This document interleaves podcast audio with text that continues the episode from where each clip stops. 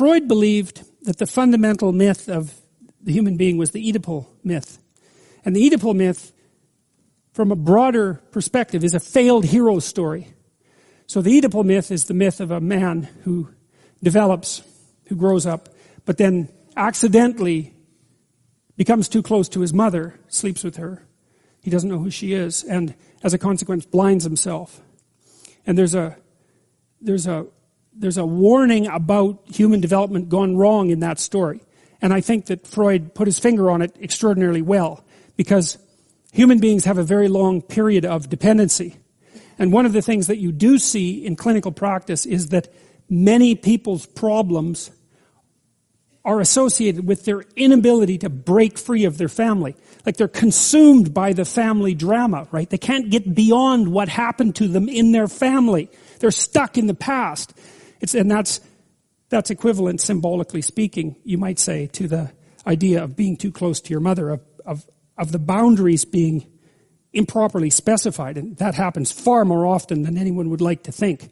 Um, as I said, Freud thought it was a universal. But Jung, see, he, he had a different idea, and his idea was that it wasn't the failed hero story that was the universal human myth. It was the successful hero story. And that's a big difference. Like it's seriously a big difference. Because the successful hero story is, remember in Sleeping Beauty, you may remember this in, in the Disney movie, the evil queen traps the prince in a dungeon and she's not going to let him out till he's old, right? And so there's this comical scene where she's down in the dungeon, he's all in chains, and she's laughing at him, telling him what his future is going to be like. She's quite evil. And, you know, she, she paints this wonderful picture of him being freed in like 80 years and hobbling out of the castle on his, his horse that's so old he can barely stand up, and him with gray hair. And, and, you know, and she recites this story of his eventual triumphant departure from the castle as an old and decrepit man, and she has a great laugh about it. And it's nice, you know, it's a real punchy story. It's really something wonderful for children, that story. And uh, um, he gets free of the, of the shackles. And the things that free him are three little female fairies. So it's the positive aspect of the feminine that frees him from the dungeon. It's, so it's very interesting and very accurate from a psychological perspective. It's the negative element of the feminine that encapsulates him in the dungeon, and it's the positive element of the feminine that frees him. And, and then he, he has a, the queen, the evil queen, is not very happy when he escapes. You may remember this. She stands on top of her castle tower and starts to spin off cosmic sparks. I mean, she's quite the creature, enveloped in flame, and then she turns into a dragon. And she, then the prince has to fight with her in order to make contact with Sleeping Beauty and, and awaken her from her comatose existence as her unconscious existence. And uh, well, it's brilliant, it's a brilliant representation of a successful hero myth. He he doesn't end up staying in an unholy relationship with his mother, let's say. He escapes and then conquers the worst thing that can be imagined and is ennobled by that. And that as a consequence, he's able to wake the slumbering feminine from its coma. And that's a Jungian story. And that's the story that he juxtaposed against Freud.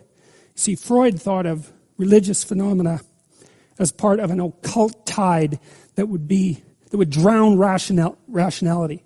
That's why Freud was so vehemently anti-religious. And Jung thought, no, it's not the case. You're throwing the baby out with the bathwater. There's something profound and central to the hero myth. And Jungian clinical work is essentially the awakening of the hero myth in the in the analysand, in the in the client or in the patient, to conceptualize yourself as that which can confront chaos and triumph, and that that's associated with an ennobling of the of consciousness and the establishment of po- proper positive relationships between male and female. And you know, I'm a skeptical person. I'm a very, very skeptical person. And I've tried with every trick I have to put a lever underneath Jung's story and lift it up and, and disrupt it. And I, I can't do it. I think he was right and that Freud was wrong. I mean, I have great respect for Freud. I think he got the problem, problem diagnosed very, very nicely. And in my clinical work, I see the phenomena that Freud described emerge continually, constantly.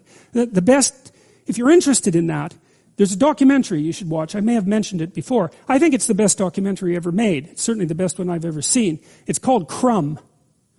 And it's about an underground cartoonist, Robert Crumb, who, who was part of the hippie movement in, although he hated hippies.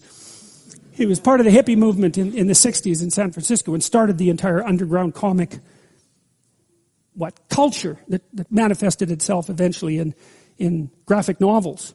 He was quite a significant figure from the perspective of popular art and a very, very intelligent man. And also, I would say a hero, although a very bent and depraved and warped one. Uh, someone very acutely aware of his own shadow. And the documentary outlines his attempts to escape from his absolutely dreadful mother and the failure of his two brothers to do the same thing one of whom ended up as a street beggar in San Francisco, and the other who drank furniture polish and died six months after the documentary was produced. It's an unbelievably shocking documentary. It's the only piece of film that I've ever seen that captures Freudian pathology. I've never seen anything eh, because you can't see it generally unless you're in a clinical situation, unless you know the details of someone's lives, the personal, intimate details. You cannot communicate it. But the documentarist who made the film, who's Robert Zwigoff, if I remember correctly, was a friend of the Crumbs. And so he got access in a way that no one else would have. And they were also very forthright and forthcoming about their situation in general. I would highly recommend that. It's, it's a real punch. If you want to know how a rapist thinks, like if you actually want to know, because maybe you don't want to know. In fact, you probably don't want to know. Right, because do you really want to know that?